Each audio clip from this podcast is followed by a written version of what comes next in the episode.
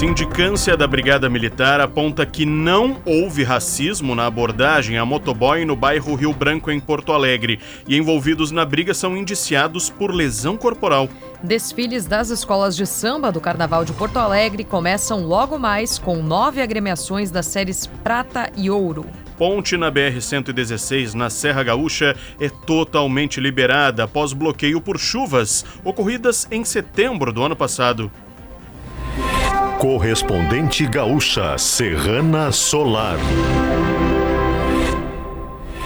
Ramon Nunes e Maria Regina Eichenberg. Bom final de tarde, 6 horas e 51 minutos. Tempo seco em Porto Alegre com temperatura de 29 graus. A sindicância da Brigada Militar concluiu que não houve racismo no caso da abordagem de brigadianos a uma briga ocorrida no bairro Rio Branco, em Porto Alegre. Os dois envolvidos, no caso, serão indiciados por lesões corporais. Os detalhes, tanto do inquérito da Polícia Civil quanto da sindicância interna da Brigada Militar, foram dados nesta tarde. A repórter Laura Becker acompanhou. O motoboy Everton Henrique Guandetti também foi indiciado pela Polícia Civil por desobediência ao resistir à ordem de prisão. Sobre a abordagem dos policiais militares, a Brigada Militar afirma que as duas partes envolvidas na briga foram tratadas da mesma forma. Conforme o corregedor-geral, Coronel Vladimir Luiz Silva da Rosa, foi solicitado diversas vezes pelos policiais que Everton se acalmasse, o que não foi obedecido. Além disso, a brigada afirma que não localizou o canivete com Sérgio durante o atendimento da ocorrência. A respeito da condução do motoboy no porta-malas da viatura, a brigada justificou que era o único espaço que havia no veículo para o deslocamento de pessoas detidas. Naquele momento, no entanto, os policiais não teriam visto que havia uma segunda viatura no local.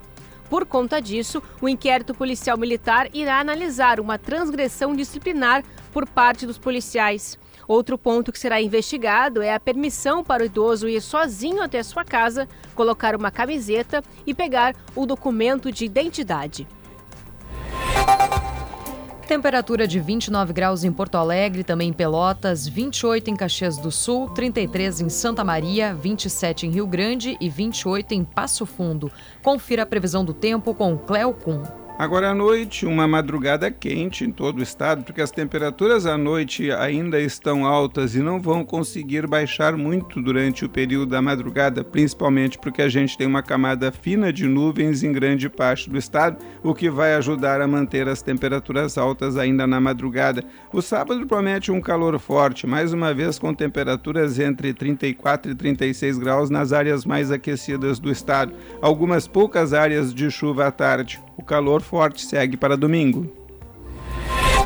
Serrana Solar, a minha escolha certa.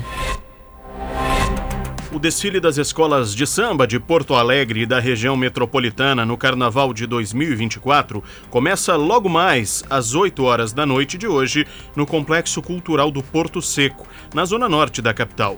Desfilam pela série Pratas escolas União da Tinga, Império da Zona Norte, Academia de Samba Praiana e Samba Puro. À meia-noite começam os desfiles da série Ouro, com as escolas Copacabana, Acadêmicos de Gravataí, Imperatriz Dona Leopoldina, Fidalgos e Aristocratas e Bambas da Orgia. Amanhã serão mais 10 escolas, 5 da série Prata e 5 da série Ouro. Os portões já estão abertos no Porto Seco. Quem desejar assistir aos desfiles nas arquibancadas do complexo terá entrada gratuita. Os ingressos poderão ser retirados diretamente no sambódromo por ordem de chegada e conforme a capacidade do espaço. Nove em cada dez espaços analisados no Rio Grande do Sul estão com pontos próprios para banho. Dos 91 pontos avaliados semanalmente pela Fundação Estadual de Proteção Ambiental, 83 estão liberados. A região sul concentra maior número de pontos impróprios, com seis locais. Cinco deles são em Pelotas. O litoral norte apresentou todos os pontos com água em boas condições desta vez. Mais uma morte por dengue foi confirmada no Rio Grande do Sul. É o sétimo óbito por, é, pela doença no estado em 2024. A vítima é um homem de 76 anos com comorbidades, residente em Lajeado. O óbito ocorreu na última quarta-feira. Redes farmacêuticas e clínicas particulares de Porto Alegre registram escassez da vacina contra a dengue há quase três semanas. Trânsito. A RS 239 ainda com trânsito complicado em Sapiranga, no quilômetro 31, no sentido de Estância Velha a Taquara. Reflexo de um acidente que vitimou um ciclista de 41 anos. Tem fila de cerca de 4 quilômetros no local. O trânsito é desviado por dentro da cidade. Ainda tem tranqueira na BR-116, no sentido ao interior, em São Leopoldo, na região da Ponte do Rio dos Sinos, por obras, e em direção ao litoral, Freeway 040 fluindo, sem pontos de congestionamento. Em Porto Alegre, segue a tranqueira na saída da capital pela Castelo Branco, túnel da Conceição também com trânsito lento. E atenção para as alterações no fluxo no entorno do Porto Seco para o Carnaval. A rua Ariovaldo Lopes Paz tem o sentido invertido da Elvio Antônio Felipeto em direção à Santíssima Trindade e o acesso à rua E6, próximo ao portão principal, está liberado apenas para pedestres. Com as informações do trânsito, Felipe Baques. O trânsito foi liberado hoje para veículos na ponte que liga São Marcos a Campestre da Serra, pela BR-116 na Serra Gaúcha. Foram mais de cinco meses e meio de interdição. O acesso havia sido bloqueado no dia 4 de setembro do ano passado por motivos de segurança, já que parte da estrutura ficou danificada devido às fortes chuvas. A reforma foi especialmente nos pilares da ponte. Ainda nesta edição, a empresa de Santa Catarina será a fornecedora de câmeras que gravam ações para fardas da Guarda Municipal de Porto Alegre. Sobrevivente de explosão em apartamento no Rubem Berta recebe alta hospitalar faça o investimento certo para este verão, com os melhores instaladores solares do estado. Escolha Sistema Fotovoltaico com a distribuidora Serrana Solar. Agora em Porto Alegre, 29 graus, 6 horas 57 minutos. O sobrevivente da explosão ocorrida em um apartamento no bairro Rubem Berta, na zona norte da capital, teve alta após quase dois meses. Rodrigo da Rosa Rufino, de 43 anos, estava internado no Hospital Cristo Redentor e teve 60% do corpo queimado. Ele ficou 27 dias em coma induzido na UTI. O companheiro dele, Tiago Lemos, de 38 anos, morreu na explosão.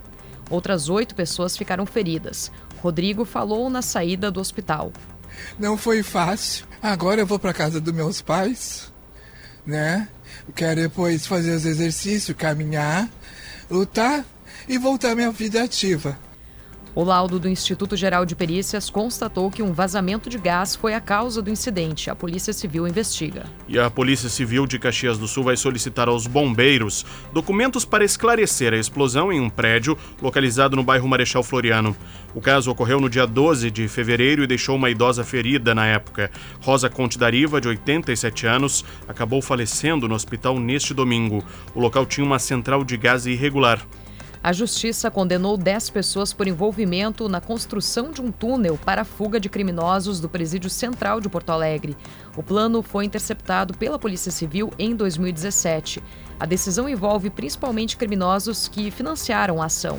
O imóvel onde começava a obra do túnel fica no bairro Aparício Borges. A estrutura já tinha 47 metros de comprimento em direção à cadeia.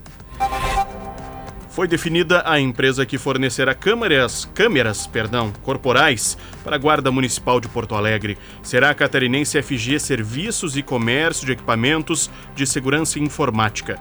Ela propôs a receber R$ 623.300 pelo repasse de 160 câmeras corporais. Além disso, serão entregues oito estações para armazenamento de dados e também para o carregamento das baterias. As imagens geradas pela Guarda Municipal não serão acompanhadas em tempo real, e sim gravadas. O Rio Grande do Sul teve cerca de 80 mil inscrições confirmadas no concurso nacional unificado. O governo federal detalhou hoje o perfil de inscritos e de concorrência para os cargos. Serão 2 milhões 144 mil e 435 candidatos para 6.640 vagas. A maioria de mulheres, 56% do total. Serrana Solar, a minha escolha certa. Você encontra o correspondente gaúcha Serrana Solar na íntegra em GZH. A próxima edição será amanhã ao meio-dia e 50 minutos. Boa noite. Boa noite.